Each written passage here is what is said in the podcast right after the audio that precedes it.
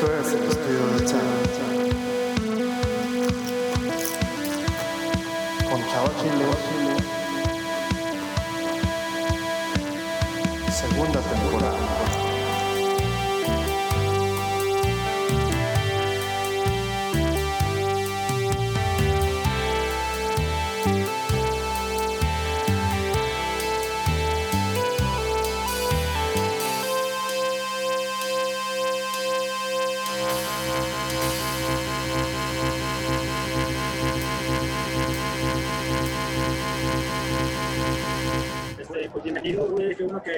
Güey.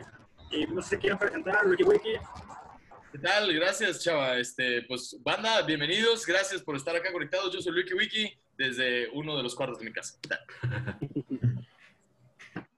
Fer, ¿Cuál Fer? ¿Fer yo o Fer Bomba? Tú, Retis, tú. Ah, ok.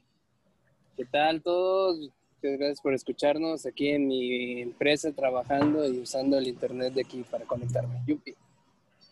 Muy bien, pues yo soy La Bomba, aquí el fiel escudero de Chava para el tema de los podcasts. Y pues aquí estamos pasando un ratito. Eso. Eso.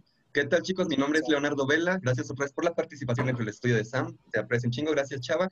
Y soy comediante y psicólogo, muerto de hambre, pero acá andamos. Pues, madre, no, pues, eh, muchas gracias, Wiki, por aceptar la invitación. Eh, queremos platicar un poquito de, de cómo has estado acá con tus shows en la cuarentena. Y pues ahora que vienes el 19 acá a Saltillo, eh, ¿qué, qué, vamos a poder ver ahí de ti acá en Saltillo, Coahuila? Claro que sí. Gracias, carnal. Oye, pues primero que nada, nuevamente gracias por la invitación. Eh, qué, qué gusto estar acá echando cotorreo un buen rato, güey. Eh, de shows, fíjate que no ha habido mucho movimiento de shows. Eh, estábamos hablando de eso un poquito antes de que llegaras al, al chat, güey, que pues empezó a, a cambiar el panorama con, con todo el, ah, no sé, con la, la pandemia y todo ese rollo. Entonces, eh, creo que ya lo habíamos hablado en algún momento, ¿no, chava? Que, pues, güey, no tenía caso de empezar a, a- a- a preocuparme por la onda de armar shows y era casi imposible armar shows, entonces empecé a buscar otras alternativas. Eh, por suerte, pues también hago otro contenido. Órale, está pasando como una moto o algo muy fuerte por aquí cerca. Este, sí, güey, pues estuve chambeando más en contenido digital, güey, en armar el bootcamp que voy, que estoy a punto de dar. Me tardé como dos meses armando ese nada más, güey, y este, dándole estructura a otras áreas de la chamba y publicidad, cosas así que sigo haciendo. Y, este, y apenas ahorita vamos a empezar con los shows. El primer show que doy desde marzo, güey, en, en, eh, abierto al público. Y va a ser allá en Saltillo. Y si todo sale chido, pues se, se streamea para que la banda lo, lo vea también en sus casas. ¿Qué vamos a ver allá? Eh, fíjate que eh, no, he- no había escrito contenido a lo largo de la cuarentena, pero estas últimas dos semanas, güey, he estado escribiendo un chingo de cosas. He estado escribiendo este, diferentes ideas, o sea, en, en mi- en mis notas del celular de ideas para rutina. He estado escribiendo algo de chistes y pues también, obviamente, vamos a ir a aventar allá contenido que ya está eh, bien macizo para garantizar las risas y aparte probar algo de cosas nuevas. Si es banda, no vean el show que está en Sí, YouTube, entonces no, no se spoileen la risa. Espérense al 19. No, que de lo que de lo que digo en YouTube, güey, que se- véanlo de hecho, estando con madre en YouTube está muy chido una hora veinte. De lo que digo ahí ya casi nada lo estuve diciendo en shows. Vi un show en, en este en, Sa- en San Luis en febrero, güey, antes de que empezara toda la onda de la pandemia y fueron como Sí, güey. 45 minutos de contenido nuevo, güey. Me di cuenta Ya. ya en el, el show que todo lo nuevo que aventé a ver qué jalaba, hice 45 minutos, entonces ya casi todo el show es nuevo. Ah, entonces véanlo, banda. Vean el especial de Wiki Wiki en YouTube. Está bien verga. Sí. Pero, pero exacto, justo el, el material viejo ya lo aventé en, la, en el especial. Creo que, a ver, dime tú qué opinas de esto, Escalante, eh, porque me, me- me- me interesa mucho tu opinión de, de maestro, güey. Eh, ya ves que luego en el, en el stand-up está este rollo de que nuevo contenido, nuevo contenido, ¿no? Hay nuevo especial, bla, bla, bla. Y, eh, ¿qué opinas tú de que hay gente que con el afán de hacer contenido nuevo acaban grabando su contenido cuando todavía es nuevo y todavía no se termina de pulir? y luego ya y luego ya no lo vuelven a grabar porque ya lo grabaron, aunque lo van mejorando, güey. Y, y ya vemos otros que decidimos grabar al final de- del, del ciclo de la rutina. Dices, la trabajé cinco o seis años, quedó chingón, la grabo y ahora sí empiezo otro material. ¿Cuál- ¿Tú cómo eres o qué opinas de ese tipo de cambio de rutinas? Siento como que la comedia luego es muy ortodoxa, el- la, tanto en todos los aspectos, ¿no? Entonces la gente se clava mucho y como que cree que es su chamba juzgar al otro. Supongo que lo pueden hacer, pero como que siento que en la comedia se dan más libertades. Creo que entre colegas lo hacemos mucho, yo soy culpable de esto también. Pero si lo comparas así como a un músico, por ejemplo, que un músico profesional, que tiene una banda, que tiene tours y eso, pues sabe sacar en su carrera unos entre 7 y 10 álbumes, ¿no? Sí, 7 y 10 éxitos incluso a veces, güey, y ya, párale. O sea, menos álbums y, y Pues Sí, no, 10 éxitos. eso ya, lo de los éxitos, pues sabes, ni depende de ellos, pero digamos, 7 a 10 álbumes que es un chingo de chamba, ¿no? De esos 7 a 10 álbumes, pues unos igual se tardaron para hacerlo, unos tal vez le metieron varo, igual unos lo grabaron en un fin de semana, y yo creo que está chido que haya como ese matiz de, de, de conte- de contenido, por así decirlo. Claro. Entonces el comediante como que yo creo que entre, entre, más, entre más espacios agarra la industria de la comedia y se expande y se diversifica, pues yo creo que será inevitable pues, tal vez verlo de esa manera, como que darle ese respeto al final, porque hace siete álbumes, no te pregun- no le preguntas, ay, pero seguro cuatro son una mierda. Dices, no, pues qué chido que hiciste siete álbumes, ¿no? Sí, claro. Igual, este, pues un comediante, pues, se mantiene vigente. Si saca el álbum demasiado pronto y no le gusta, o, o el especial, perdón, muy pronto y no está bien hecho, pues hasta ayuda. O sea, es este, en lo creativo los fracasos ayudan, todo el mundo lo sabe. claro. O sea, entonces yo creo que mientras el comediante sienta que está en movimiento, mejor. Sí, claro, claro. Bueno, tienes toda la razón. Entonces ya no depende tanto de cuándo se tiene que grabar, sino que el comediante esté guiando su carrera como él esté cómodo, ¿no? Que- Sí, o sea, hay fenómenos que suceden y, y también es, es muy noble porque uno puede decir, no, es que, o sea, ¿qué, qué significa? No, pues el comediante es un aborazado o, o pero aún está tonto, ¿no? No tiene criterio de su trabajo. Pero no es eso, es que la industria te pide que entregues estos entregables. Sí, como un director de Yo veo película Netflix- o algo, ¿no? También de que vamos a explotar este director que empezó con nuevas películas y nuevas propuestas y quieren que saquen las películas ya en corto de este güey, pero pues realmente, como dice, está explotando y está aprovechando la, el hype Sí, que no. tiene ahorita el director. Y ya aprendimos que los materiales para la edición están disponibles para siempre. Es como están haciendo un nuevo corte de la Liga de la Justicia. O sea. Va- remixes es parte ya de la cultura desde hace como pues, 40 años. Entonces, ¿qué tiene? O sea, lo sacas y eso. O sea, el, el, el- problema número uno del comediante es sobrevivir como comediante. O sea, que aun si te vuelves millonario, que sigas haciendo comedia. Porque la industria te va a empezar a decir, ¿por qué te encierras a, a hacer estos chistes en bares de mala muerte? Ahí están las películas, papá. O sea, a eso iba Chris Delia. O sea, Ah, exacto. Iba. ya iba a dejar todo atrás y este pero se me- e- eso eso es más problemático para mí. O sea Sí. como que la industria o sea que- entonces si el comediante ga- gana ese dinero y a cambio de ese dinero pues puede seguir siendo comediante puede seguir perdiendo dinero arma- porque armar un show nuevo es perder dinero. O sea al principio es hacer empresa es este Apostarle a, a- a- a que la gente reaccione mientras vas trabajando material y todo, que a veces no es... Sí, haces cosas, haces cosas nuevas a la gente no le gustan, este, estás viendo qué onda, este, y todo el tiempo pues va menos gente porque pues no vas a hacer el PR que vas a hacer para tu show completo que cuando lo estás tallereando. ¿Le- ¿Les ha pasado, Juan Carlos? O Tulis, ese, te- ese tema de eh, tener un show nuevo, empezarlo a calar y ver que no está cayendo y tenerlo que cambiar por completo o de plano matarlo?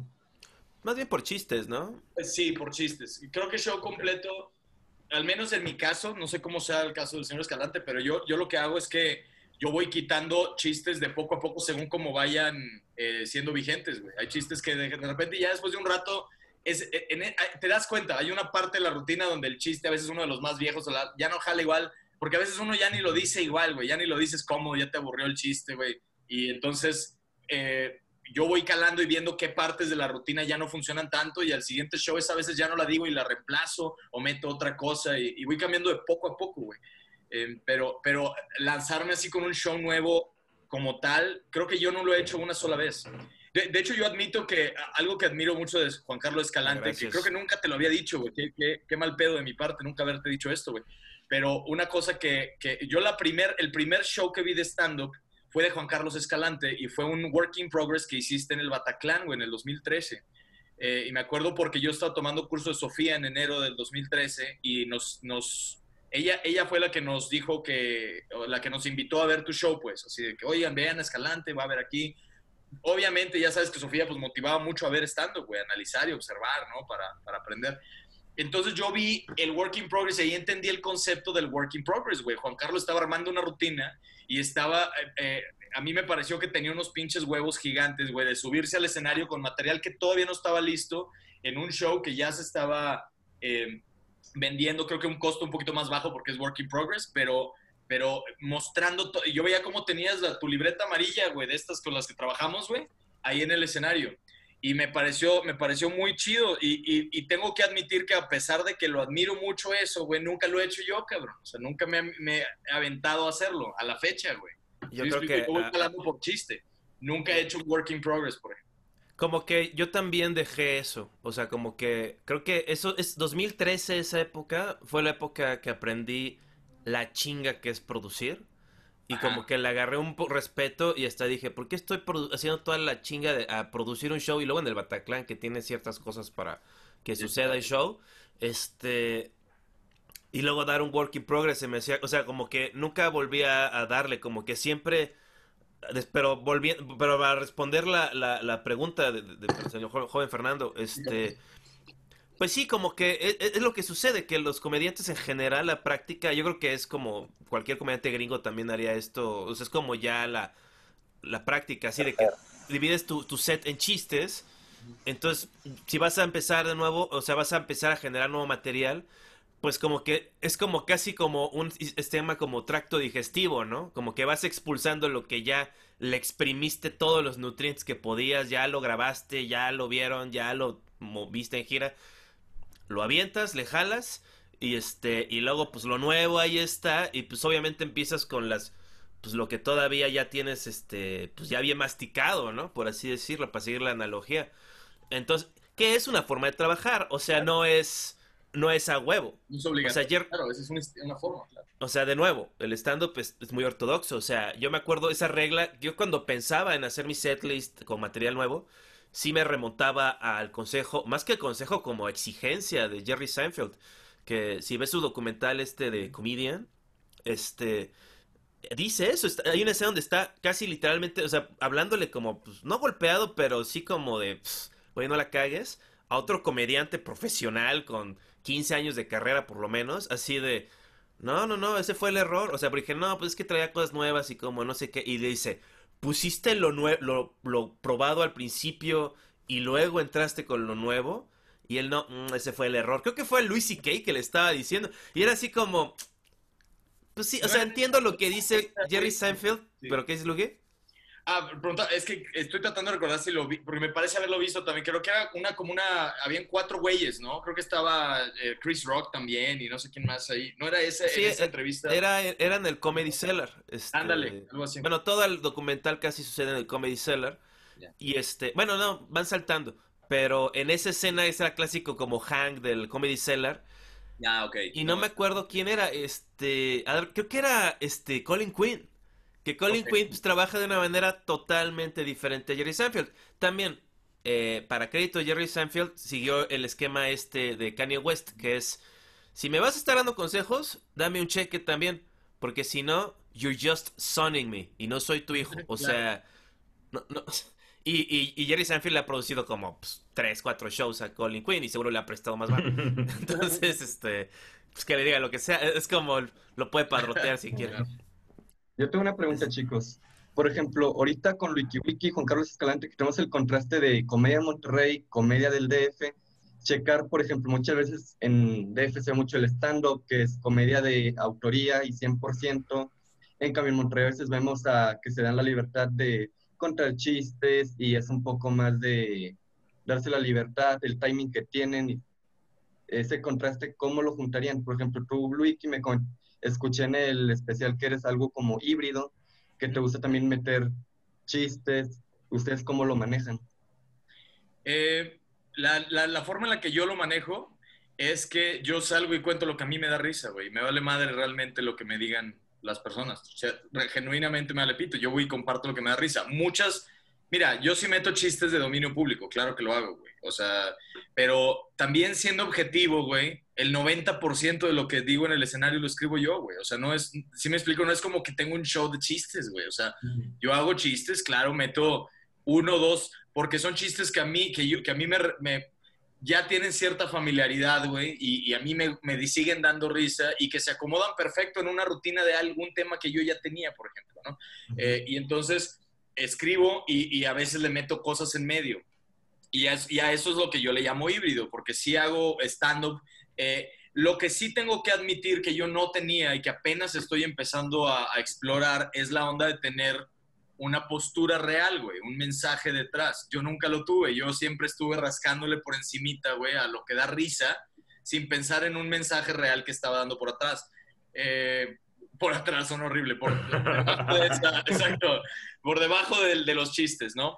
Pero ahorita estoy empezando a buscar un poquito de eso, de hablar real, genuinamente de quién soy, güey. O sea, sí estoy hablando de mis pedos reales en mi casa, güey, con mi esposa, con mis mascotas, con, la- con mi interacción social, cosa que no hacía, no me permitía, me daba miedo, tengo que ser sincero, me daba miedo salir a exponerme como realmente soy, güey, y que la gente me conociera a mí, Luis, si me explico, Luis Pérez García, güey, que no soy Wiki Wiki, güey, y, y hablar de eso me daba mucho miedo, era mucha inseguridad de mi parte. Y lo, y lo he trabajado al grado que ahora estoy explorando escribir cosas de, de sí mi vida real, güey, y que haya un mensaje de, de lo que realmente opino de la vida, güey. Que eso no lo hacía. Pero sigo siendo híbrido porque a fin de cuentas estoy escribiendo esas cosas y de todas maneras le meto chistes porque me gustan y me da el pito lo que digan. O sea, Sí, lo- Entonces, lo- ¿no, no era deberías- real? sí, pero ahí va, ¿Tenías exacto. tres testículos, güey? ¿Qué dices, Fernando? ¿No era en serio cuando decías que tenías tres testículos, güey? Entonces, güey. No. Sí, fíjate que este. Esa, esa, esa fue la primera cosa que empecé a decir de mí. No, mira, mira, mira el, el hermoso cuerpo de, de Wiki. Nada en su cuerpo no es simétrico. O sea, Ay, cabrón.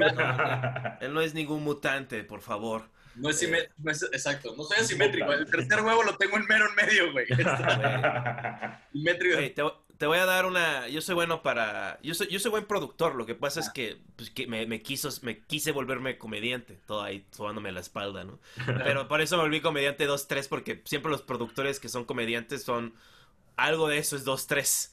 Este, te, te esparces demasiado. Me- si, le- si hicieras como unas rol, unas tres ro- ¿No tienes rolas chistosas tipo Tim Minchin? Este. Todavía no, güey. Fíjate que sí le he estado metiendo a. a- a- Ay, cabrón, perdón. Eh, tenía una alarma. Arriba el norte. Ah, no pensé que era el Arriba el Excel. Ya, sí tengo algunas ideas de canciones que quería meter con el pedo del piano. Eh, en, ya ves que el- en el especial este que el, el que saqué el año pasado, güey, este, al final metí un poquito de piano. Fue súper improvisado, güey. Una semana antes me dijo mi manager, ármate algo y la chingada. "Ah, no mames". Entonces, pero fue con la intención de abrir ese, esa posibilidad a próximos shows, de, de justo hacer canciones chistosas, güey. Y, y me mama la idea, pero apenas estoy trabajando. Deberíamos de juntarnos un día, Escalante, tú que te gusta también hacer cancioncitas, güey. Yo te escuchaba cantando todo el tiempo y en, en La Culpa, güey, que estábamos en... Cantábamos todos. Todos estábamos, exacto, güey. Y, Y cantábamos, ahora sí que digámoslo juntos. Siempre cantábamos Bronco, ¿no? Creo No. Cantábamos, Creo que sí, güey. cantábamos de todo. De todo. Este, oye, y- y- y- oye, qué pena también, Luis, que no, este, que ya me cachaste que no vi tu especial. Es que Sí. me da ansiedad ver en general especiales de, de- mis colegas. Te, te puedo asegurar que ya te lo sabes de lo poco que me has visto en escenario, ya te lo- porque lo que aventé en este especial es todo lo que traía de estos últimos seis años. Y, y Ya. cuando gustes, este, Luiki, también este, nos juntamos y cantamos unas canciones. Ponemos pedos. Creo que es el chiste. Ese es el punto, ponerse pedos. Hasta las-. Pues salud. Oigan, salud. Ahí me escuchan, sí me escucho yo, no me escucho. Sí, Sí, te escuchas. Este, no, es que se me, se me ocurrió una pregunta porque entrevistamos al güey hace como tres meses en la mera cuarentena y él decía que si de algo se había arrepentido era de haber escrito al principio mucho con su speech político y que a él le hubiera gustado, ya con su experiencia, haber hecho lo que estabas diciendo tú, Wiki, de escribir primero, eh, ser cagado, ajá, y luego ya después a lo mejor eh, empezar a meter como tu speech político. En tu caso, Escalante, ¿cómo fue? Tú que eres más como palillo, ¿qué, qué, qué te pasó a ti? Como el, ¿Sí conoces al comediante de Claro. palillo? Carpa, eh, sí. Y tú eres el palillo de nuestra época, ¿no? Escalante? ¿Quién? Pues Escalante. me dice, "Ah, gracias, este, yo creo que es algo muy extraño lo, lo de palillo. Bueno, no es extraño, pero es porque mucha gente, es como sucede con muchos artistas, ¿no? Que todo el mundo lo celebra, pero su trabajo casi no lo conocen. Entonces es como, este, y no, no por criticar ni nada, o sea, y la verdad no los culpo porque el act, primero, no hay nada grabado de palillo. O sea, hay, hay como dos sketches, uno cuando está ya muy mayor, que sale en el programa de, de, de- de este, de Ricardo Rocha. Sí. Este, Sí. o Ri- Enrique Rocha, bueno, el, el- el periodista Rocha. Y este, y era un acto que era como lo que hacen ahorita los japoneses, que se ponen de dos, y es como, hola Mick, hola Mac, así de que, o sea, súper viejo, pues. Y luego platiqué con un comediante, este, máximo respeto a José Natera, que él trabajó con Palillo. Y le decía que Palillo era así, que era bien panista, o sea, que era así de, este, en el sentido de conservador, de, de- que le decía, no quiero que tú seas el primero en decir verga esta noche, José. O sea, no des- y, y, y como que, o sea, yo primero estoy de desacuerdo con lo que dice el ese güey. O sea, es, es, y yo creo que si le preguntaras ahorita, estaría él también en desacuerdo. Se me hace como, me, medio me sorprende su, su postura porque, pues, o sea, él logró, él, él sigue logrando gran- grandes cosas. Y era muy orgánico porque él, ese güey es de los, es un güey súper informado, es de los comediantes mejor informados y a su crédito nunca, aunque el ese güey puede ser bastante como personaje y como persona yo creo que lo admitiría pues este hasta arrogante y pues como que con confianza en sí mismo más que nada, siempre fue un güey con un chingo de confianza en sí mismo a la fecha. Este que nunca agarró y hizo esto que no me gusta, que luego el comediante como que lee dos, tres libros y dice, eh, tal libro, dice, y es como, ah, es que ya no es pendejo, leyó un libro, ¿no? O sea, está como, leí en el periódico, o este, El ese güey como que- dice. porque él ya, cuando ese güey empezó a hacer stand-up ya llevaba como unos, pues casi 10 años de experiencia haciendo humor político para el hueso. Él hacía canción, él tenía que entregar un sketch diario para el hueso diario. Este, diario. Y este, yo hasta le ayudé en, en algunos de esos, muy poquitos. Y, o sea, como que tiene chistes muy, muy buenos. O sea, de, de su chiste este de, de que el narco no te perdona ser incompetente. Así de que en tu chamba, no, perdí 200 pesos. Ay, pues ni modo. La chamba es como, perdiste 200 pesos. A ver, Melitón. Tómala. Y, y luego lo mata y dice, ah, mira, aquí estaban. ah, no mames, ni de aquí los traía. Sí, no, yo, yo, últimamente, y más con esto, he pensado, o sea, como que trato de ver lo positivo. Igual, soy muy bueno para negar la realidad, lo cual me vuelve muy optimista a veces. Este, sí, porque es muy cagado, porque cuando el mundo va bien, me vuelvo pesimista. Ah, O sea, como que soy contreras. Entonces yo como que quiero pensar que estos días en los cuales pues son, son difíciles para nuestros compañeros de la industria del bar, pero también son una es una es una oportunidad para que pues, o sea, en cierta forma como purificar el stand-up de otras influencias. O sea, el stand-up está, ahora sí que lo único que está contaminado es de lo, de, pues, del caos de la pandemia y el miedo de la pandemia, pero, ni- pero no cuenta porque todo el planeta está, o sea, o sea, mi problema con la, con- ahora sí que con lo que el bar impone, o sea, que es ser rápido, ser chistoso, caiga los chistes, no seas grosero, este, que habla fuerte y claro porque el sistema de sonido luego no funciona. Este, voy a prender la licuadora, sé paciente, nada que personaje impaciente y gritón, no, no, no. O sea, entonces todo eso como que va armando un tipo de comediante. sí, sí, sí. O sea, entonces ya ahorita ya no aplica eso. O sea, ahorita ya no existe ese show en el mundo. O sea, ese show está en pausa. Entonces, pero lo- la- el trabajo del comediante a nivel global no ha parado. O sea, toda la gente ha seguido, toda la gente seguimos trabajando. Entonces tenemos la oportunidad como que separarnos de eso. Entonces yo quisiera agarrar esa oportunidad para que mi acto o mi, o sea, me, me parece interesante ver qué es lo que voy a sacar y intentar tal vez salirme de este esquema, pues sí, como de entregables. Y no porque yo sea mejor que una persona que entrega entregables, yo tengo que darlos. Pero poniéndome en el lugar del público, digo, es que yo no quiero ver a un güey dándome un entregable. Quiero ver a un cabrón que me diga lo que traga en los huevos. O sea, no. Sí, claro, claro, güey. E- Y, y, este, que, que tenga un valor extra, güey. Que tenga, que le quede algo a la gente de ver lo que están viendo. O sea, es- y, y sí, justo. Siento que, siento que el hecho de no poder tener shows nos está obligando, güey, a abrirnos al panorama de, de hacer comedia para todo mundo, porque ahora lo estamos haciendo a huevo en internet, güey. Ahora es para todos, ya no nada más para la gente que va al bar al que yo iba a presentarme, que ya, que luego también uno iba identificando que era un tipo de público, ¿no? O sea, ya sabes qué tipo de público es en el 139, ya sabes qué tipo de público va a güey. Ya sabes que ahí son eh, de, de- de cierta comunidad y de ciertas edades, y en otro es otro tipo de banda y de otras edades, y luego te vas al Boom y es otro público diferente, y luego te vas a Monterrey y es otros, y ahorita estar todos en internet, güey, nos estamos aventando el ruedo del- del- de la comedia universal, güey. Tenemos Claro. que aprender a hacer comedia universal. Sí, claro, eh, eh, y, y- pero lo universal eh, es algo, es un consejo que oí una vez y se me quedó de, de este comediante, se llama Big J. Okerson. ¿Ok? Hay un especial ahí en Netflix, ahí se llama The, The, The Gene- Degenerates, es de los degenerados, y es un especial como que les dan 15 minutos a cada quien y sal, este, y ahí le dieron uno, creo que no es su mejor, o sea, realmente buscaría su trabajo de podcast, que es muy cagado, se llama Legion of Skanks, pero estaba una vez hablando así muy al, al chile y decía, la, la única forma de ser único es ser tú mismo, o sea, es la única forma. Entonces, y la, y la única forma, y universalmente la gente quiere ver algo novedoso. O sea, somos simios. O sea, el simio siempre va a ir hacia la cosita brillante. Siempre le va a llamar la atención el árbol chueco, le va a llamar la atención. Entonces, ¿quieres llamar la atención de, de homínidos como tú? Pues sé, sé tú mismo, porque eso te va a hacer diferente a los demás. O sea, cositas, haciendo podcast uno des- eh, descubre que pendejaditas que uno dice, la gente le, le parece muy, muy interesante. O sea, cosas que son muy triviales, que son así, pero que al decirlas te definen. Porque, o sea, es- eh, ahora sí que una buena película sabes que es buena cuando sabes mucho del personaje sin que te esté diciendo, yo soy un tipo. Ah. O sea, entonces vamos a poder aplicar de eso. Ya no es necesario subirte al escenario y decir que yo soy culpable de eso. O sea, no es lo peor del mundo. Vale la pena ser claro, sobre todo, pues, estás dando shows de bar en el 2015.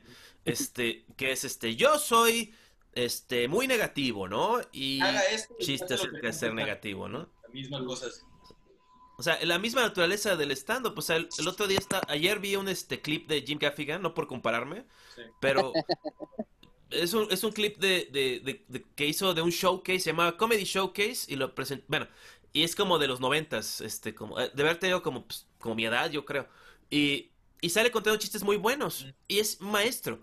Pero sí notas que se vuelve como, aún diciendo chistes de stand-up observacional de él, se siente muy clásico, porque es- realmente se siente, bueno, chiste uno, taca taca ta, un gran segway, era muy, muy buenos segways, pero aún así se sienten como segways. Chiste dos, taca taca ta, chiste dos, o sea, es como, como ver a alguien pararse a decir poemas en el México del siglo XIX, ¿no? Así que estás en una tertulia y se para alguien y empieza a decir su poema, o sea, es, es padre, pero se nota como que si la, si, si la meta se repite una y otra vez, que sea natural. Pues nunca no es natural segmentar. Exacto, exacto. Oye, Yo y- tengo una y- pregunta, perdón, voy a dobletear aquí. perdón. Venga. Este, pero, ¿sabes de que por ahí he escuchado, no lo he leído, pero sé que existe algún libro del Comedy Store o de algo así, que es como una guía de paso por paso de cómo armar una rutina, no sé si la han escuchado. Y lo que se me quedó grabado de lo que escuché es de que como que los primeros consejos son de eh, preséntate con el público, eh, habla de tu familia, como que crea una conexión y los primeros 15 minutos son de crear una conexión con el público, hablando de ti, de tus papás, de tu familia, de tus hermanos, y luego del minuto 16 al minuto 30 es esto, y, y como una estructura, eh, como una fórmula. Y creo que eso... Oye, bueno, perdón, tengo- Chava. Chava, es que Fer recibió un fax. Este. Fer recibió un fax. Está en el. Viendo su dibujo, está en el, en el 98. Este. En, en Cartoon Network ahorita. Claro. No, El, libro que dices, Chava, yo creo que te refieres, o no sé, bueno, el libro que yo, yo me, que, que, que vi eh, como que al principio de mi carrera y que lo recomendaban mucho varios comediantes, era el, libro de Judy Carter. Ya, la Biblia, Este- toda la comedia. el- ¿cómo Sí. Que la verdad, o sea, yo, pues, tener, pensar en la comedia ya te, ya te ayuda en tu proceso. O sea, y yo creo que el mismo libro diría, esto no es, o sea, es muy... O sea, esto no es a huevo, o sea, esto es un guideline, ¿no? Y e- es lo que hemos visto que funciona y eso, y sí, sobre todo, yo creo que al principio vale la pena tener muy interiorizados los trucos del stand-up. Porque sí requiere, o sea, mantener la atención, ya sea en bar o lo que sea, donde sea, la gente agradece que le metas un poco de showbiz. O sea que, o sea que esos truquitos que todo lo tú sabes y que para la gente que pues, no te, no se dedica a eso, pues es como magia, ¿no? Así como, ay, qué, qué cagado, ¿no? O sea, lo hacen, los magos lo hacen mucho, este, y vale la pena meterlo, ¿no? O sea, hasta, aún, aún para burlarte de ello, se vale. Este, había un comediante, hay un comediante que se llama Stuart Lee, que todo su material es como súper postmoderno y de deconstrucción y, y todo raro. Y tiene referencias así muy barrocas y eso. Y hay una parte que mete un chiste así que dice así de... Bueno, hay varias partes. Pero una de ellas dice así de... Hay una banda que se llama Nap- Napalm Death, ¿no? Es de punk. Entonces había un güey que se llama... De la banda que se llama Ian... Se llama... Este... Ian Napalm. Entonces dice... Yo lo conocí en la... En la primaria, Ian Napalm. En ese entonces se llamaba John Napalm. Y pues como... un chiste así súper de cartón. Y lo dice así de una forma así como, así como porque llevaba un rato así, y entonces es una forma de burlarse del público. O sea, eh, yo creo que vale la pena este, informarte de las formas que se hacen comedia. Yo lo que repetía mucho a la gente que me decía ese libro y eso era, apenas lo entendí, perdón. es como decir, este, co- como quien aplica también, quién tiene un apellido así de, de, de- de- los, los, los, Joey Ramón. ¿Sabes que Joey Ramón no se llamaba Joey Ramón? Se llamaba Andrés Ramón. Este, pues es como Sí, el- voy a cambiar el nombre, me llamo Juan Nalgas, me voy a cambiar el nombre a Jorge. Pedro Nalgas. Sí, claro. O sea, ese chiste lo hizo Chespirito, o sea, Exacto. sin duda alguna. Oye, pero Eh, no he escuchado cuál es ese libro que dicen del Comedy Store, güey. O sea, sí, el, Judy Carter y varios otros. Creo que también se recomendaba mucho el de Step by Step, ¿no? De stand-up comedy de Greg Dean. También, Y es más, yo les puedo recomendar uno que creo que es el mejor que he leído. Aquí lo tengo porque estaba checando. ¿Han visto este, el de Comedy Writing for Late Night TV? ¿Lo han, lo han- lo han leído alguna vez? no. Si puedes leerlo, Escalante, si pueden leerlo, amigos, todos, neta, eh, creo que es el mejor libro que he leído de sobre estructura de comedia en general, porque te, te avisa, te, te explica cómo funciona la comedia en los late nights. Ujú. Y entonces ahí puedes ver cómo del late night se abren todas las ramas, güey, desde el monólogo cómico hasta los sketches, a los best pieces, a los juegos, a lo todo. Entonces te, te- tiene un putazo de herramientas bien, bien, bien interesantes. Este, se los recomiendo mucho. Pero bueno, lo que yo decía era que no sé cuál es el libro que dice Chava, güey, de, de- del Comedy Store. ¿Tienes el nombre, güey, de puro pedo o no? Para buscarlo, güey, para, para ver qué ahí tiene ahí que aprenderle. Estás muteado. Sí, estás- lo- ah, perdón, la verdad es que no, no tengo el nombre, lo voy a buscar, pero sí, sí vi, por ejemplo, a Jesús Trejo, lo vi así con esa como estructura de que habla mucho de sus papás en su rutina, que él está ahí en, en el Comedy Store, y alguien comentó después de eso, de ese libro, voy a investigar. Creo que lo más, dijeron tal vez sí, como una expresión. O Tal sea, vez, ¿eh? Tal vez. Porque Tal vez sí me acuerdo que, o sea, escuché un podcast de, de, de Joey Díaz con San Tripoli. Este, y estaban hablando mucho del Comedy Store porque San Tripoli tenía un show los miércoles o jueves, este, lo tuvo como varios años. Y que le decía que, este, tal como, no sé qué comente, creo, creo que fue Duncan Trussell o, no sé me acuerdo quién fue, que le dijo cómo, porque en Comedy Store te tienen que pasar, por así decirlo, o sea, te tienen que ver y ya una vez que te dan el visto bueno, este, ya, ya te pueden buquear en sí. Entonces, y es como un poco como el Beer Hall le hacía, que era como que tenía muchos comediantes el fin de semana y los iba agendando. Entonces decía, lo que tienes que hacer es primero, haz un chiste sobre tu familia. Así le dijo, para que pases tienes que hacer un chiste sobre tu familia, tienes que hacer un chiste sobre el trabajo, tienes que hacer un chiste sobre tu aspecto, eh, luego lo que tú quieras, un chiste de pitos y luego acaba con lo que tú quieras. Y así fue como, le- como entró, o sea que no lo culpo, o sea, porque también el Comedy Store está, o sea, yo no, o sea, yo no, yo no veo con malos ojos que un bar cuide mucho su noche y que quiera ver qué onda con el contenido dentro de su bar, pues es su derecho, ¿no? O sea, yo creo que los comediantes más bien somos los que nos dejamos influenciar tal vez demasiado por eso muchas veces. O sea, de, o sea, como que al final es muy difícil tener la confianza en ti mismo para defender lo que tú quieres decir y cómo lo quieres decir. Y es algo que aprendes o sea, que cualquier, cualquier persona que se dedique a algo creativo tiene que aprender a hacer eso. Quiero opinar algo de esto porque se me parece y- y sumamente interesante, güey. Y quiero ver qué opinan de esto. Yo, yo creo que estoy totalmente de acuerdo contigo, Escalante, de que el comediante a veces se deja influenciar demasiado o, o- o- o se agacha la cabeza, güey, ante, ante cosas que nos dicen los bares y lo que sea. Y yo creo que tienen chingo que ver, o sea, no creo que sean los comediantes, creo que son los comediantes mexicanos o latinoamericanos, güey, que tenemos un, un pedo social de, países autoritarios, güey, ¿sabes? O sea, que, que- constantemente tenemos que batallar, güey, con que, con que hemos crecido, güey, con que esto es así y te callas, güey, ¿sabes? O sea, porque todo el mundo nos ha educado así, los papás, güey, los maestros, eh, la autoridad, el chingada. Y creo que, y creo que es- está cabrón porque el stand-up está permitiendo, güey, que por medio de los mensajes de los... O sea, por medio de los mensajes de los comediantes que sí se atreven y que no se callan y dicen, a mí no me vas a decir qué hacer, güey, se está corriendo como esta cultura, güey. Y, y, y, y que ya pasó en otros países, güey, hace 40, 60 años, güey, incluso, ¿no? Pero creo que es, es eso. ¿Qué opinan de eso? O sea, yo creo que es también por la cultura, güey, que tenemos acá, que, que a veces nos agachamos, güey, o que batallamos para darnos cuenta el valor que tenemos y lo que podemos decir en el Pues, escenario y, y, y todo ese rollo. Porque una cosa es que digan, a ver, aquí no se dice verga, no se dice puto, no se dice tal, güey, como el unicornio, Eh, por ejemplo. eso es lo que iba a decir, güey. Eso es lo que iba a decir. Ponle, te dicen eso.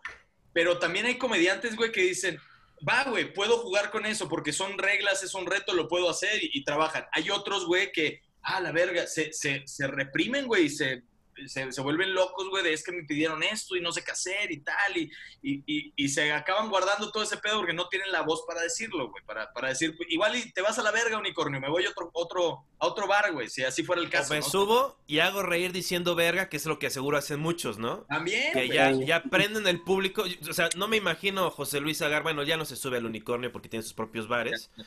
Este, máximo respeto al señor José Luis Agar y también al. Unicornio Azul. 40 años de... O sea, es el club de comedia más viejo de México y probablemente de los más viejos de América Latina. Este, yo no sabía eso. Eh, pero, pero sí estoy de acuerdo. O sea, sí, es, es culpa del PRI. Este, el autoritarismo, claro. Este, y también, o sea, y yo creo que también en el gabacho sucede, o sea, o sucedía, este, bueno, sucede más bien. Lo que pasa es que en el gabacho, lo que, como es una industria que tuvo chance de crecer, y pues hay más lana en las calles, literalmente hay más lanas en las calles. O sea, si eres un T por ocho, eres un indigente allá, vas a ganar más que un indigente acá. Es un hecho. Este, pero, este, o sea, ya los meten en hoteles y eso, o sea, en Nueva York y todo, o sea, es, hay más dinero. Entonces, el güey que tiene, digamos, una fábrica, este, su hijo, pues tiene acciones en la fábrica, pero dice, yo no quiero trabajar en la fábrica nada más. Se va a los bares a putear y este, conoce a este güey, me encanta putear y ser alcohólico. Yo te, yo te represento, porque tengo dinero de la fábrica y puedo perderlo. O sea, entonces, entonces llega el güey así como el dueño del bar, el que pues, pichicatea una licencia de alcohol a decirle, no, yo quiero que los comediantes traigan pantalones de gabardina, no de jeans. Y dice, ah, pues yo tengo una fábrica, chinga tu madre, este, mi comediante ya está aquí, ¿quieres que dé show o te vas a quedar sin show? O sea, tener los huevos de decir eso. O sea, yo tengo una forma mucho más, este, pusilánime de lidiar con eso. No lo recomiendo, simplemente es lo que me funciona a mí, que es que yo les digo que sí y luego hago lo que yo quiero. Claro, güey. La verga. Yo salgo con la mía.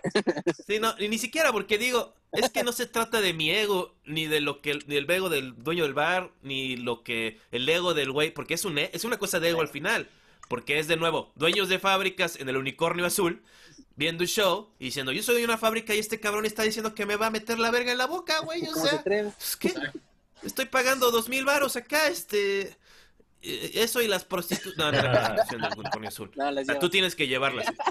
Este, o llevarlos también. Para que parece. Sí, sí. Este, todo, todo- ese es el ese es el dicho así de para que no se enojen. O sea, ese es el así de que bueno, o sea, para que. No, no, no. Yo sí voy a llevar un chichifo al unicornio azul. Nunca he ido. Me, tengo mucho me haría mucho gusto este subirme alguna vez. Este, no como un reto personal, simplemente me, me gusta dar shows. Sí, no. Sí, porque también es eso, te creas como todo este síndrome de, de persecución, como dice el WikiWiki, de que, ay, me quieren. A nadie, le- nadie te quiere sacar de onda. O sea, Exacto, exactamente. nada más, cada quien anda clavado en su rollo. O sea, pon unas cosas para eso, pero créeme, yo me imagino, si estás sacando risas toda tu hora en el unicornio azul, pues, güey, el güey que se, se encarga de checarte ni te va a escuchar. Claro, escuchando. Va a decir, ay, qué buena onda. Eso es lo que yo hacía en Siete Machos. O sea, yo en Siete Machos me daba mucha hueva tener que estar ahí, este, auditando el show de mis compañeros. Prefería quedarme a echar desmadre en el camerino. Claro. Y solamente, y cuando, si oía que estaban riendo, decía, pues no tengo que escucharlo porque Claro. ya, ya sé que el show está moviéndose, ¿no? Claro, justo, qué interesante, pero sí es cierto. Justo desde backstage uno cuando escucha silencios es cuando se preocupa, güey. Dices, ¿qué pedo? ¿Qué está haciendo ¿Qué está este? pasando? Hay silencios, güey. Ajá. ¿Qué está haciendo Coco Celis? Este, fuera. a Coco Celis siempre, siempre le va increíble, es de los más matadores de este país. Está cabrón, güey. Este, pero sí, eh, o sea, como que eh, al final la industria producir es, o sea, gente está haciendo su- el mejor esfuerzo y nunca es suficiente. O sea, producir significa que vas a hacer una lista de problemas y vas a poder resolver la cuarta parte de esos problemas y los demás nada más vives con miedo de que sucedan. O sea, de cómo que el- o sea, yo tengo chistes de Ayotzinapa, ¿qué hago si un día alguien se para y se enoja porque digo chistes de Ayotzinapa? Producción, ¿no? O sea, tenerlo presente. Yo una vez en un show, un show pues, que, pues, o sea, que hice, o sea, es un show donde habían pff, como siete personas. Entonces era un show ahí de, de esos, ¿no? Y ahí me normal. subí. Sí, no, digo, pues yo los hago. pues. Muchos años, o sea, la- probablemente la mayoría de mis shows son de esos, haz de cuenta. O sea, los usaba para, pues, porque pues, tenía que subirme. Y este, entonces yo estaba haciendo el show y ya había una, una- un, grupo de cuatro, una, dos parejas. do- las dos parejas, yo creo que esa mesa, si sumas la edad, tenían como 300 años de edad. ¿no? Por ya eran puro, pu- todos, los señores eran arriba de 60 y las señoras eran arriba de 50, así, también como ahí de 60. Y este, y estaba yo haciendo chistes y estaba haciendo ruido porque el señor estaba pedo, ¿no? Se puso pedo, era el bar de su cuate. Y el señor así, cabecita blanca, pedo ahí, no sé qué. Y yo como que cotorreando, haciendo mi show. Y el güey la hacía de pedo, cotorreaba y el güey la hacía de pedo. Y hubo un momento que era así como, no todo, no todo, o sea, como que la gente ve demasiadas películas y por eso siempre se van al conflicto. Porque las películas van al conflicto porque así se vuelven interesantes, pero la vida no es interesante así. La vida es terrible así. Entonces lo que hice fue así como, ah, sí, cómo no. Vamos a parar el show unos cinco minutos para, este, porque tengo que tomar un vaso de agua o algo así. Y ahorita volvemos, amigos. Este, gracias. Y no fue así, dije, oigan, este, pues es que este cuate está muy enojado y está gritando de cosas, porque sí se, sí me, creo que sí, sí, yo creo que se estaba enojando cada vez y más, y digo, pues ¿para qué?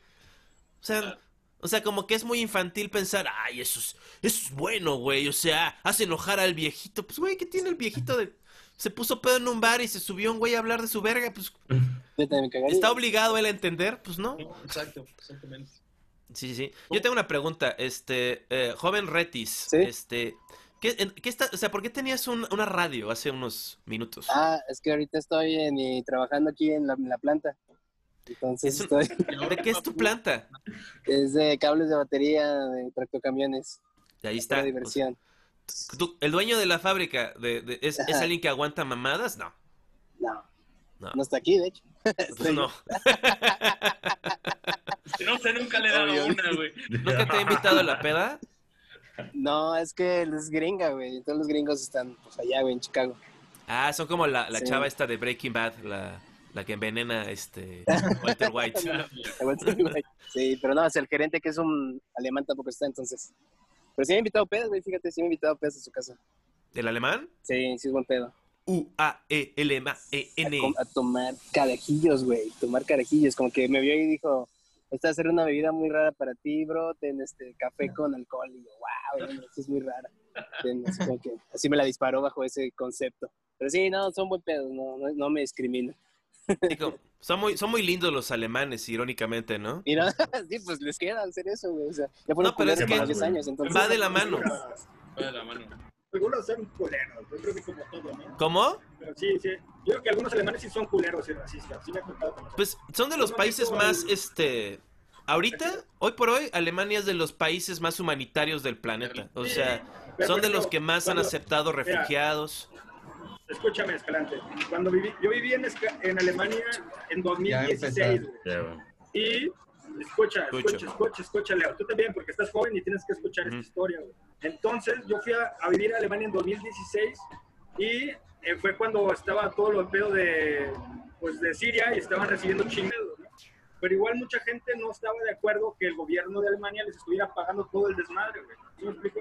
O sea, el gobierno puede ser pro humanitario, pero no significa que toda la población, o sea, era mitad y mitad. La mitad estaba contenta porque sí, somos humanitarios, y la otra mitad era de que a la verga los sirios, güey. Y yo no parezco tanto mexicano como Retis, por ejemplo. Bueno, parezco sirio, güey. Porque estoy yendo a, a clases, güey, de alemán con chicos sirios y das cuenta que eran mis primos y la gente de Alemania yo pensaba que yo era refugiado y me trataba de la verga. O sea, de una u otra forma le salió el racismo. Yo creo que eso en México y en todas partes. seguro cogías un chingo en Alemania, No, chavo, ¿sí o güey. no?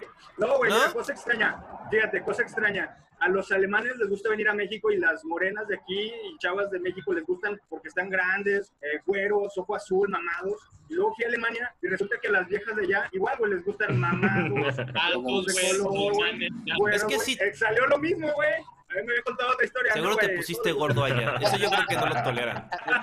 Si hubiera estado flaco, hubieras cogido más. O sea, yo tengo un amigo, un amigo de la, de la, de la primaria y de la de, de secundaria. Este, su papá era de, de familia alemana y, y se fue a vivir a, a Alemania como que a, a los 14 años. eh, De los 14, o sea, a la fecha vive allá. Y luego lo volví a ver y, y era cagado porque en la, en, la, en, la pre- en la- en la primaria lo molestábamos porque su mamá era zapoteca de guerrero. Entonces el güey era negro. O sea, era como... Y su papá era güero, pero salió este como el hijo de Will Smith, haz de cuenta. ¿Cómo Y se llamaba? se llama Enzo. Ernesto Schmidt. Este, un saludo Ah, a Erne- a- a- al neto. Le decían la negra, güey. O sea, y el güey jugaba bien fútbol, cantaba bien, todo era, era cagado, era un tipo muy especial. Y aún así tenía que, era como el popular, pero que aguantaba bullying también. Este, y se fue allá, y re- o sea, y lo que entendí, pues que le fue increíble. También se puso mamado, eso sí. Detalle. Sí, sí, sí, agarró esos genes africanos guerrerenses. Y, y tenía una novia así, güera, guapísima. Y este, y, y- y que era popular allá. O sea, era popular con las mujeres y era popular en general. Y también le ayudaba que él era un alemán alemán. O sea, que por lo menos tenía. Este, este, y, te- y Alemania, pues seguramente, Chava, viste que es una sociedad muy ordenada en el sentido de que, ok, vas a ser electricista, vas a ser electricista, pero vas a ganar como dentista. Y tienes todas las herramientas y todo y ganas y vives de eso, claro. Sí, trabajas en una fábrica así como moviendo un tornillo de aquí para allá, pero tien- eres clase media, o sea, no... rara, güey, en Alemania. Si te quedas de ver a las 5 en un lugar, por ejemplo, es- esperan que llegues a las 5, güey. O sea, Sí, es como son una potencia. está, está loco, ¿no? O sea, tan, tan, tan sencillo, ¿no? Tan sencillo llegar a las 5. Seguramente hay una onda ahí como de Berlín. ¿Ven- ¿Dónde vivías?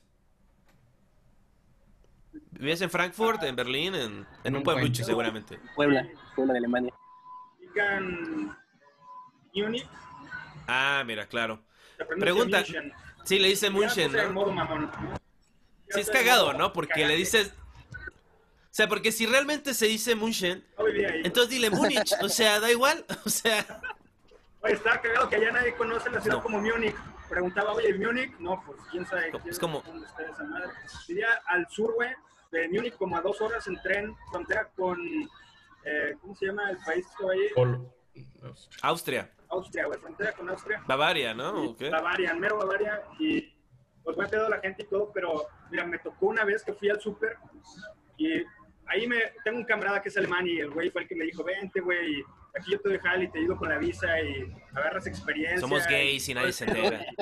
Y no hay Y lo prueba. pero, pero no te voy a enseñar a hablar alemán porque no mames, está de la verga enseñarte a hablar alemán. Tú, es- tú es estupendo, ¿no? Esa es la sinopsis de Tan Ramón, güey. Tenía que ir yo a ir al súper, deja, deja como el resetimiento. Tenía que ir al súper, güey, y el pedo es de que, pues no hablaba alemán, pero pues estaban todos los precios, ¿no? Entonces llegué a la caja con la cajera y no pasó mi tarjeta, güey. Entonces la cajera me- se cagó, güey, una gringa así, a dar cuenta, y me dice, normal, normal. Yo no sabía, pero normal significa otra vez, güey, en alemán, que si la pasaba la tarjeta otra vez. Y yo le dije, güey, pues sí es normal que no pasa la tarjeta, pero pues, pásala otra No, vez. no hay pedo. Total de que no hay pedo. pasó las cosas y me las aventó bien encabronada. Sí pasó la tarjeta al final porque siempre checaba el saldo antes de ir a comprar, no que alcanzara. Y luego me quedé yo con la idea de que, ah, pinche vieja racista, ¿no? O sea, seguro me vio que parecía sirio y me trató de la chingada. Claro. Luego llegué aquí, güey, y me di cuenta que era, está culero, güey, no era un pedo racista. Luego, Pregunta. La psicología juega contigo allá, ¿no? Como que luego te sientes que todo el mundo está en contra y... Sí. Pregunta, este, el, eh, la, la cajera, o sea, tu tarjeta funcionó al volverla a pasar. Chava, Sí, Sí, sí, ah, ok. Este. Entonces, pero ¿cómo te las aventó? O sea, o sea, porque pasó primero los productos y luego te cobró, ¿no? O sea, ¿cuándo te las aventó? O sea, que al final aventó tus cosas para que te movieras Es que rápido porque estabas tapando la Otra fila. cosa, güey, otra cosa, allá no hay cerillitos, güey. Allá tú te, tú te empacas, ¿no? Allá no hay antorchas. ¿Sí sabes? ¿Sí conoces las antorchas? Sí. Las antorchas, las antorchas son Ah, los cerillitos de la tercera edad. Porque es cerillito, encendedor y luego antorcha. Ma- Es material un chiste, 2020. gran chiste. Venga. Dale que ya no hay. No tiene sentido ese chiste porque, o sea, o sea, los, porque los viejitos no son grandes, o sea, son chiquitos. Serían como semicitas o, o sea, si estás tirándole a los viejitos. estamos empoderando, güey. Yo fui cerillito, por eso tengo permiso de echarles. No me digas cerillito, dime, dime antorcha. Eh, pues Sí, no, este, y también tengo te entendido que Austria. Sí, Austria es este, es como el Puebla de Alemania, ¿no? Es una fábrica de Volkswagen. Sí, güey. Hay mucho, sabes que había muchos lugares para que fueras a, a encuerarte, güey. Como que hay mucho nudismo allá, güey. Sí, a los alemanes les vale verga. Es que son como ingenieros, entonces es como, pues es como, pues que mi, mi extractor de mierda y mi expulsador de semen, ahí están, como todo mundo. O sea, ¿qué tienen? ¿Sí notas que ya no Ojalá- están, las antorchas ya no están en el súper, espérate. Ahora con la... Ya no. Sí, no, no, no, ya tienes tú que hacerlo, este, tú solito. Este, mejor porque luego me da cosa darles dinerito.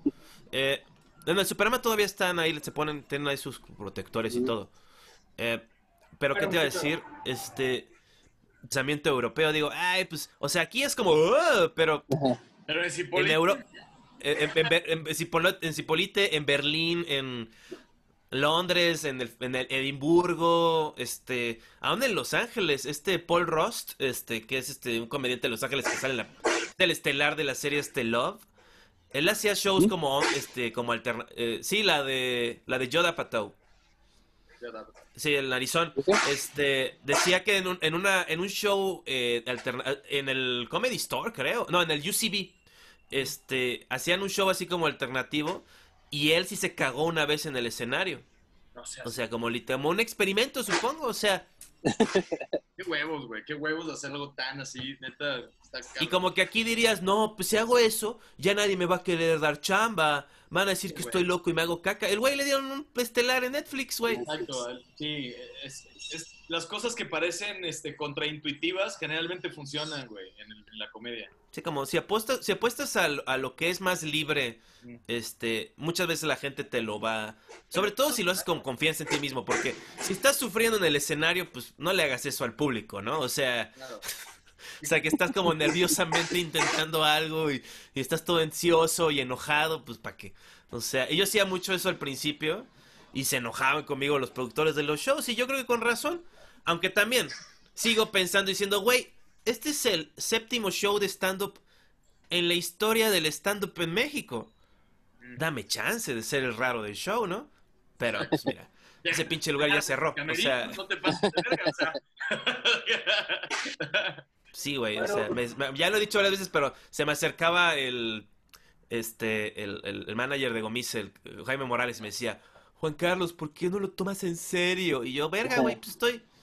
O sea, como que, po- ¿por qué voy a hacer exactamente lo mismo? O sea, mi material, ya había grabado lo de VH1. O sea, voy a hacer exactamente lo mismo otra vez porque no sabía, yo no sabía nada del showbiz y era obvio. O sea, si hubiera- tenido un manager me hubiera dicho, repite lo mismo, que no te vean fallar, ahorita que no te vean a fallar. O sea, pero hubiera sido una ilusión. O sea, todo el mundo termina rompiendo esa ilusión, todo el mundo la caga en el escenario tarde o temprano. Claro, todos la cagamos. Sí. Oye, acabo- acabo de ver tu rutina de VH1 hace dos semanas, güey. No es mamada. La vi Ah. porque estaba hablando con Pachis y me dijo, eh, no mames, debería de haber un pachequímetro. Le dije, Escalante tiene una rutina del pachequímetro, déjame la busco, debe estar en el de VH1. Y luego la buscaba y lo vi, cierras con ese chiste, de hecho. Eh, yo, yo pensaba que iba más en medio al principio. Pero nos lo aventamos completo, que son como 8 o 10 minutos, ¿no? Este, menos, han de ser como unos 5 minutos, tal vez, casi 6. 5.48. Pero me acuerdo que yo estaba, estaba buscando 5.48. Y le dije, pues vamos a verlo hasta que salga el chiste. Ahorita te digo, lo vimos completo porque cierras con ese chiste, güey. Y este, Sí, ¿no? Ya, me, me de eso ahorita. Interesante. Es muy cagado porque esa, esa fue la... Gracias, este, gracias por verlo. Este... Hombre, güey. Está cañón, y- está cañón. Y, y me acuerdo que eso fue, de- o sea, como que tenía razón también, yo no sabía trabajar, o sea, porque como había tanta presión para eso, entonces me preparé un chingo, o sea, es la vez que más me preparé y también como que y, y- me- yo, yo siento que me salió bien esa noche, o sea, como que salí.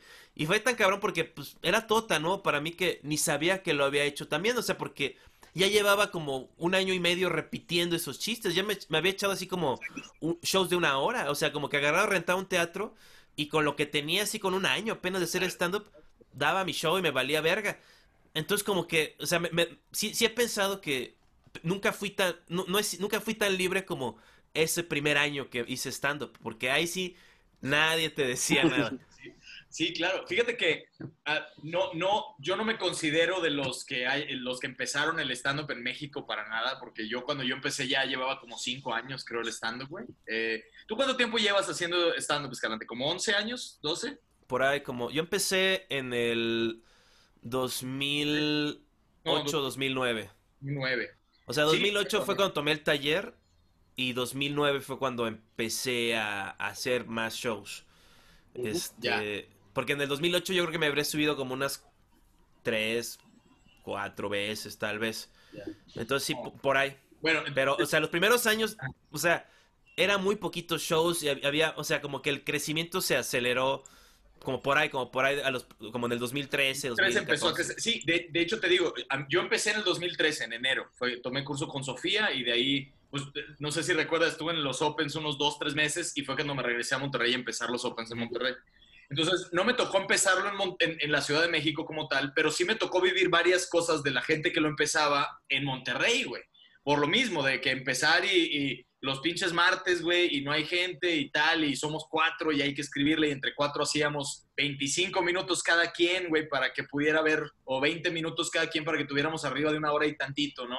Y, este, y sí era, era de, arriesgarse, güey. Era, creo que tengo un video, güey, que dura 30 y algo minutos, donde estoy con liners así, güey, algunos que había escrito yo, otras eran mamás que saqué de Twitter, lo que pinches pudieras para completar el tiempo, güey. En ese entonces, claro, güey, yo lo, yo lo digo sin, sin pedos, güey. Eh, y era para completar el tiempo, pero te tenías que lanzar. Y después ya cuando era de, ahora sí ponte a escribir, cabrón, era una putiza, güey, porque no- uno ni sabía bien y le dabas y te aventabas a, a 40 minutos de show que siendo sincero, güey, si yo, si yo veo lo que yo, yo, yo hacía en el 2013, cuando hacía 40 minutos, era como, verga, güey, qué, qué difícil, güey, tener que hacer eso, ¿no? Entonces, Yo me acuerdo que, ¿No han rescatado Que- algo de ese que Tomás entonces, Strasberg-? ¿cómo?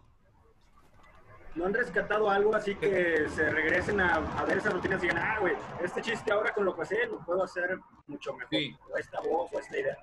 ¿Han res- rescatado material de sus No recientemente, pero yo sí. En algún, en, en algún momento.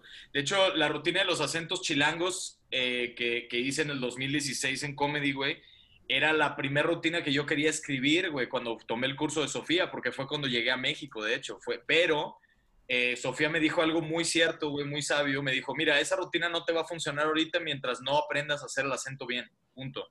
Si tú no puedes hacer el acento del que te estás burlando, no va a funcionar esa rutina. Y a mí no me salía, güey, no me salía.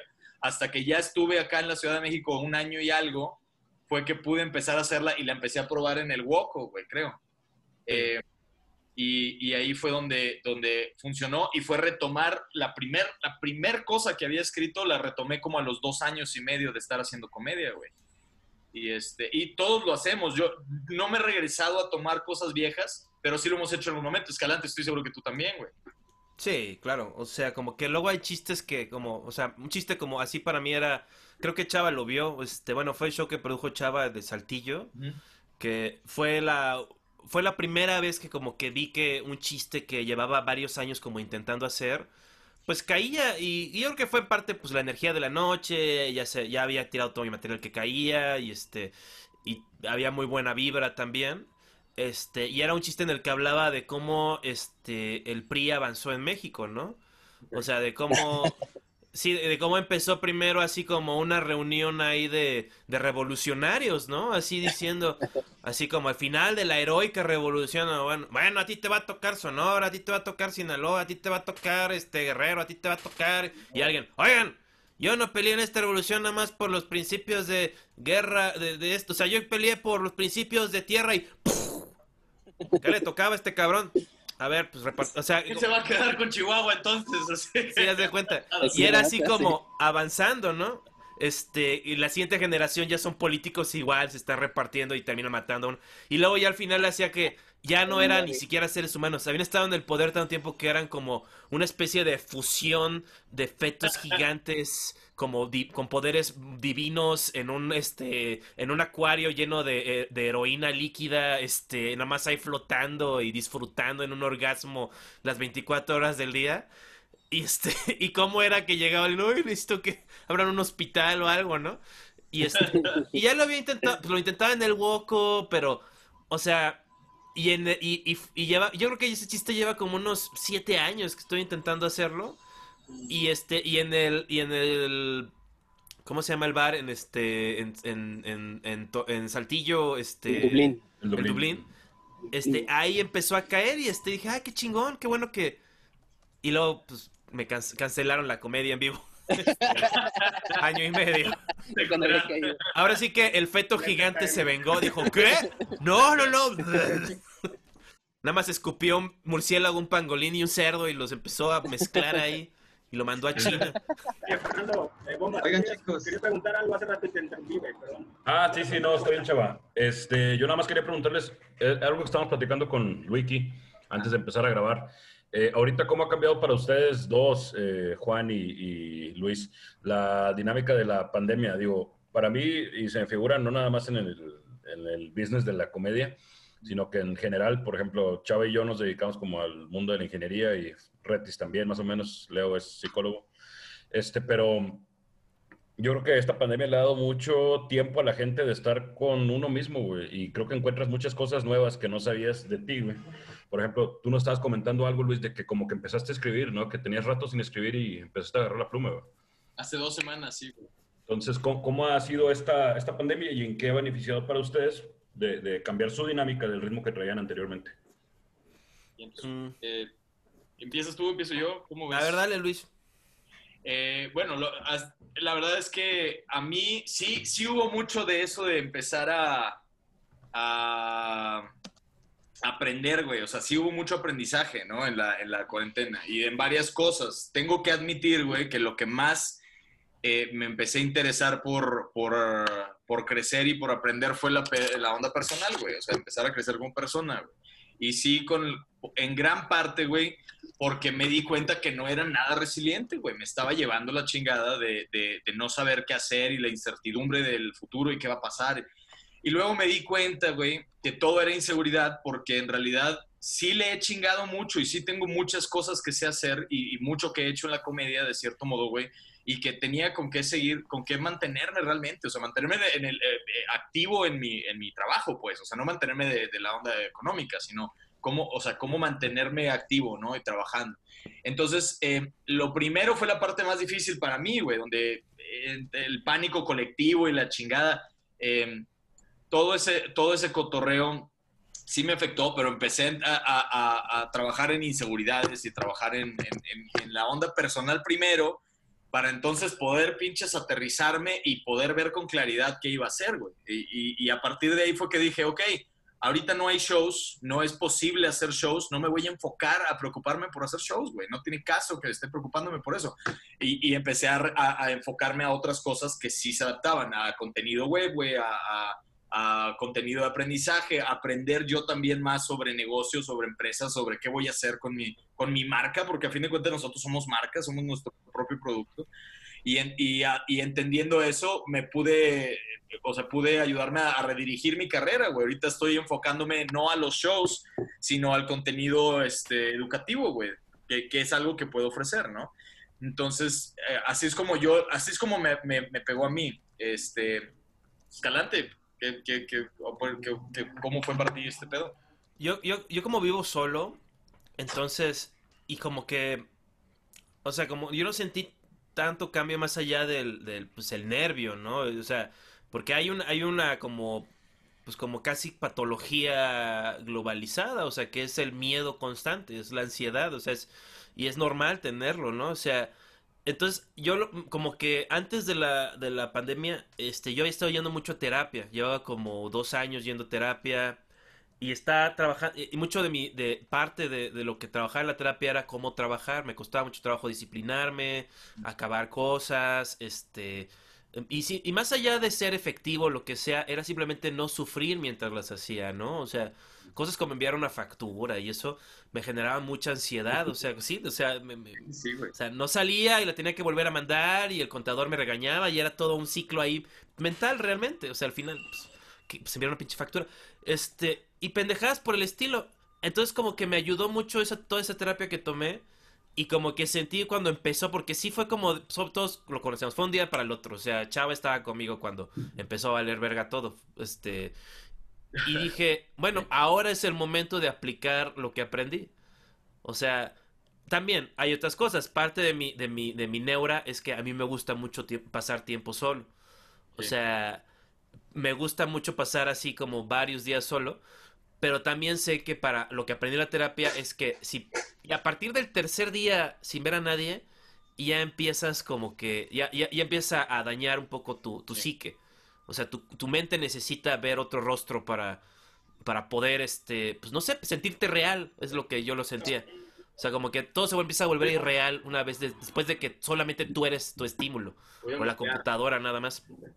Entonces sí, este, pues fue como que a- a- más que nada fue eso y sí como que echarle muchos huevos de a mi, a mi salud mental y como dice Wiki Wiki como que para mí es muy fácil mandar a la verga el trabajo y también sí lo tomé así de que bueno aquí la respuesta correcta es mandar a la verga el trabajo o sea de marzo a mayo o sea, era, o sea, me mantuve haciendo el podcast porque más por salud mental que por lo otro. Era así de que, pues no voy a poner en pausa lo que puedo mantener de mi vida vieja. O sea, si lo puedo hacer, porque el podcast ya lo llevaba haciendo desde antes de la pandemia. Hasta dije, qué bueno que agarré el hábito. O sea, como terapéuticamente creé un proceso en el cual pues lo, lo puedo continuar y me ha sido súper benéfico en todos los sentidos. O sea, tanto de, o sea, la gente lo ha agradecido mucho. Este, obviamente, pues los views han subido, este, pues, por la situación global. Este, y a mí me ayuda como pues, mentalmente y también la naturaleza del show, que mi podcast es un podcast de conversaciones libres. Entonces, este, pues al final eso es muchas veces como una forma de terapia luego. O sea, me ayuda mucho a oír los problemas de los demás, este, cotorrear con los demás, este, y también como que quitarme un poquito la ansiedad esta, nunca dejé, nunca quise tener la ansiedad de que, ay, pues mi instrumento se va a joder. Tal vez mi instrumento de entretener gente en bares y hacer que se callen está más, más oxidado, pero mi instrumento de ser cagado, yo pienso que, o sea, es algo que siempre, desde, que, o sea, que es una de las cosas que siempre tuve presente que era, mi talento como comediante no me lo pueden quitar.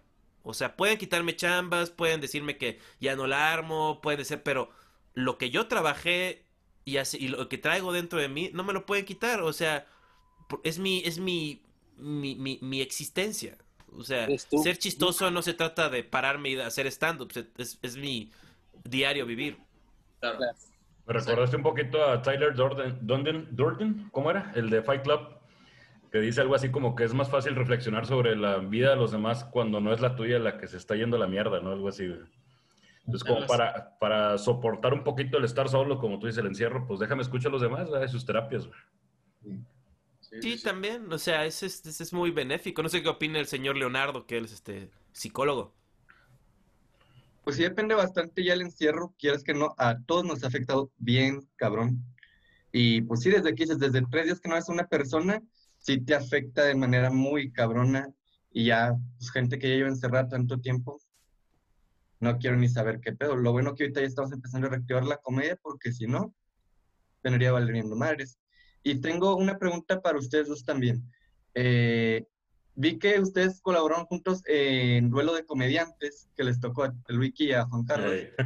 Entonces, a lo mejor que nos compartan cómo fue la experiencia hacer ese tipo de formatos y qué opinan ahora, cómo mudaron todo ese formato, a lo mejor ahora ya de manera más virtual, por ejemplo, ahora con Franco, con Gatada de Batas, cómo vieron esa transición y cómo la vivieron en Duelo de Comediantes. Yo, por mi parte, cuando estábamos grabando, ah, manteniéndolo en el esquema de la salud mental, cuando me tocó grabar este duelo de comediantes, fue ese fue en 2019, ¿no? Sí, fue 2019, por ahí de julio, agosto, creo. Todo 2019, este, se no para excusar, para este, disculparme ni nada, sino para dar contexto. este, había, estaba, este, fue el proceso en el cual se estaba enfermando y eventualmente muriendo mi abuela, con la que viví como 10 años cuando empecé a hacer stand-up aquí en la Ciudad de México. Y, Oye, eso, güey, qué pena. y, y fue, y no, pues este, se fue a vivir con mis papás a Acapulco y ahí iba, subía y bajaba y eso, entonces todo ese era ese drama y al mismo tiempo era, pues escríbete estos chistes del WikiWiki, este, el, entonces este, veo, o sea, pienso en ese momento y digo, pues sí estaba como un poquito afectado, este, emocionalmente y tal vez hasta se muestra en la grabación, este, que soy, pues, innecesariamente como, pues, como estridente y hasta cruel, este, en partes así, este, fue, Pero- fue, pero fue, una grabación intensa esa. Fue muy intenso, güey. Yo, sí, yo- mira, yo no sabía que estabas atravesando eso, güey. Qué pena escucharlo.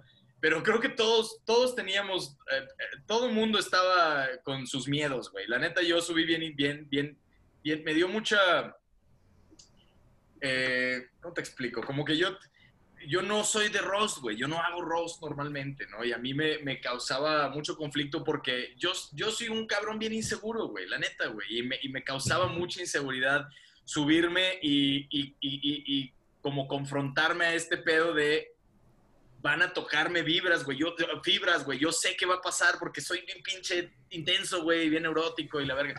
Entonces me daba miedo, güey. Eh, creo que tengo que admitir, güey, que Juan Carlos fue muy light, güey, en realidad, aunque tú dices que a lo mejor este, ofensivo y todo, yo creo que fue muy light. El, y el último chiste me, ma- me mató de risa, güey, te lo juro, ese sí estuvo increíble, me dio un putazo de risa, güey, lo de... ¿El del hijo? Eh, que lo que sigue ahora en mi relación es tener hijos, ¿no? Y así como mis Sí, hijos van a ser de alguien más, pinche genio. Putazo de risa, güey. pero pero Gracias, yo estaba bien inseguro, güey. La neta estaba bien inseguro, no sabía.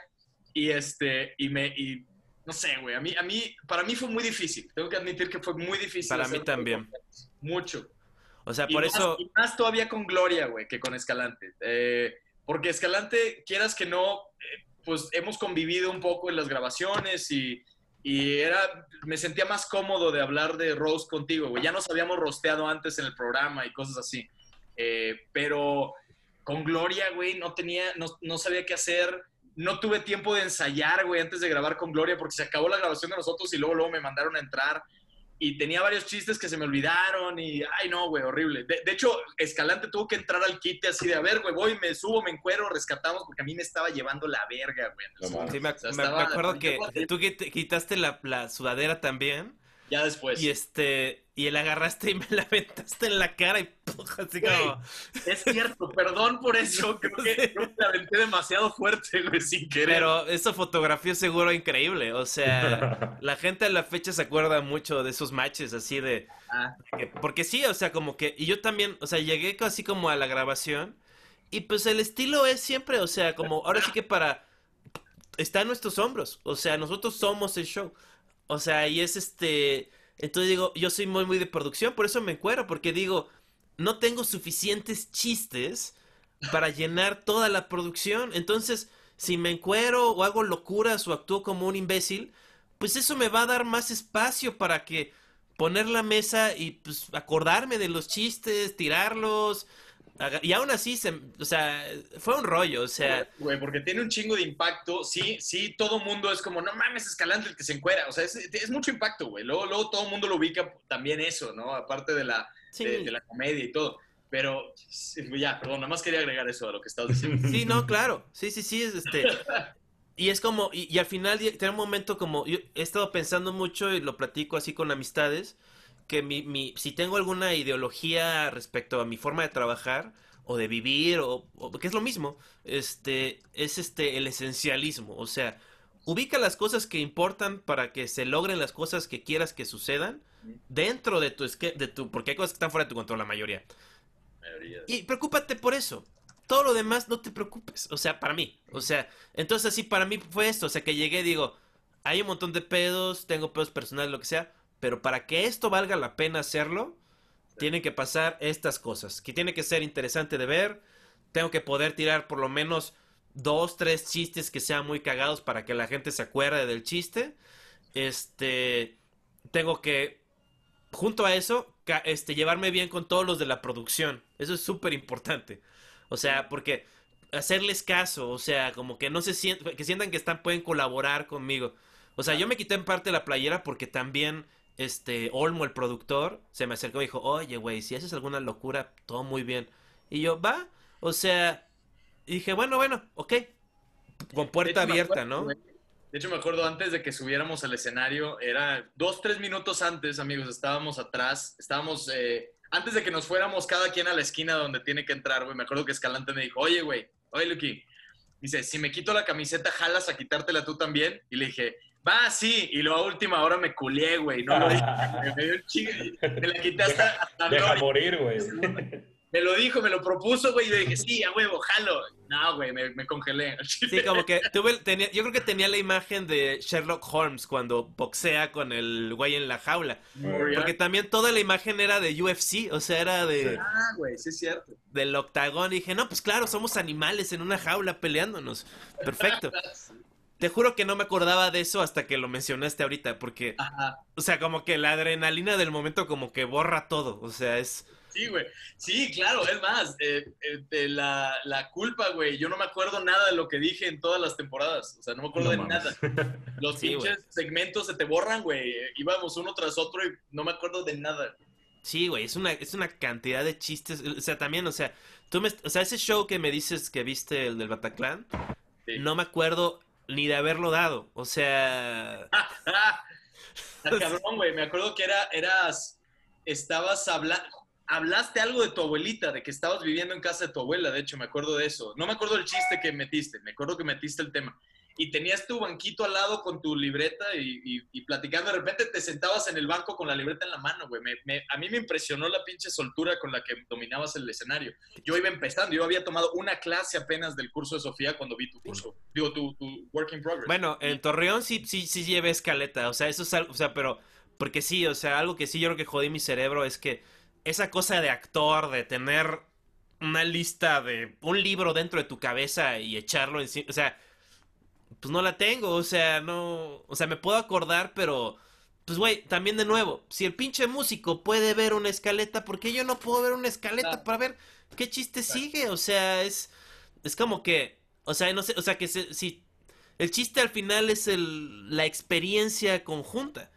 O sea, ya si dices, bueno, yo quiero hacer un acto en el cual soy como pues, un monólogo teatral y no quiero romper esa realidad porque X o Y razón, pero nada más por or- ortodoxia así de que no, un buen, o sea, yo me acuerdo mucho que hasta me decían así de, decían, un buen comediante no solo cuenta chistes, canta, baila, actúa, es una actriz completa, o sea, como, como si fueran las olimpiadas, güey, o sea, todo es arbitrario estos este, esquemas para medir quién vale. Dicho esto, seguro me, me- me pasé de mamador esa noche, una disculpa a, a todo ese público, no hay, no hay este reembolsos ni siquiera 10 años después.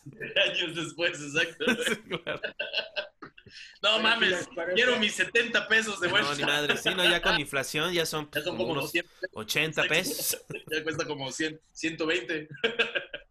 No, Este, Bueno. aventamos un último comercial de- del show de WikiWiki en Saltillo. El 19 de septiembre en el Food Park. Park, la Saltillo va a estar WikiWiki aventándose siete horas seguidas de comedia interminable. estilo Tiene un cerrador donde va y abraza y besa a cada miembro del público. por- No mames. Eso, ajá, sí, Es este, les- Boletos aquí en Food Park. 32 kilos. agarra y llena una super soaker con sus babas y le empieza a le disparar en al la boca. ¡Abran la boca, putos! No, da- dense una vuelta a ver a lo que vi que es cagadísimo. Este es un tipazo. Este, este, y apoyen la comedia que está volviendo con todo. O sea, ahora sí que son las primeras gotitas del tsunami. Porque una vez que ya este, haya una cosa, yo, yo auguro va a haber un impacto de la comedia mucho más, más grande todavía. cabrón. Sí. Sí, güey. Sí, la gente necesita salir, güey. Van a querer buscar estos shows para ir a, a- a distraerse. Yo creo que eh, lo que ha hecho este a nivel global es que nos ha obligado a todos a ver qué realmente es importante de la, de la vida, lo esencial. Y este, y sin duda alguna, este, la creatividad, este, en uno mismo y también en los demás. O sea, ver creati- creatividad en los demás es una forma de descubrir tu propia creatividad. Este, y es una cosa esencial para la mente y la supervivencia también material del ser humano, porque solo así vamos a llegar a otros planetas y escapar de este infierno con Elon Musk. ¿Y, y, y tú ya te estás reactivando, Juan? Pues, este, o sea, nunca me desactivé realmente, o Pero sea, para, para shows en vivo, perdón, la pregunta estuvo incompleta. este, y pa- para shows en vivo todavía no tengo ninguno programado, pero pues, estoy abierto a platicar acerca de eso. Yo de producirlo no me, no me, no me estoy, este, lanzando todavía. O sea, ahorita estoy en la modalidad de que pues, estoy haciendo mi podcast, estoy este, haciendo, haciendo el super show, estoy este, haciendo sketches con Fran, estamos ahí planeando cosas nuevas. Este, pronto va a haber un live stream del super show, está genial, como no. Este, para conmemorar, yo creo que nuestro episodio 110, para cómo vamos. Y este, y ya lo de shows en vivo, pues este, como siempre, o sea, siempre mi relación con este alimentos y bebidas y los venues es muy respetuosa, o sea, a pesar de que digo que nos ponen este trabas, más bien es no- nosotros nos ponemos las trabas y siempre mi, mi, mi, mi, idea de, de- mi ideología también es sí, el esencialismo, que es importante para mí todo eso, pero dentro de esos es apoyar la producción. O sea, para mí la producción es este, o sea, es como la motivación, el drive, o sea, es lo que hace que el ser humano se pare de la cama. Entonces, si esa motivación me está incluyendo a mí, más, más, más- vaya, soy la parte central de esa motivación, o sea, vamos a hacer algo así, pues es como parte de mi chamba, como, este, apoyarla. Tengo, igual puedo armar algo con Chava, este, luego voy a platicar con él porque por ahí de, por ahí en, en octubre, este, voy a estar, este, yendo a Monterrey, voy a hacer un live stream con, este, con Morales, este, Madre. Vas Ya tienes hacer- la fecha, ya tienes la fecha, ya sabes, Escalante, ya tenemos el bar, ya tenemos sí. todo. Ah, gracias. Ya tenemos el Sí, te bar, escucho, es que pensé que me preguntabas si ya tenía la fecha. No, acá, acá ya, ya la la Va, se arma. Y, Este, ahora sí que Chava es un gran productor de stand-up, la verdad, aunque no, no tiene pésimo gusto en música, hace un montón de babosadas, cuenta unos chistes que luego no sé ni qué está pasando, pero este... Antorchas, ¿qué es eso? ¿Qué estamos No, es, es muy, es, es muy cagado, es muy cagado el Chava, la neta.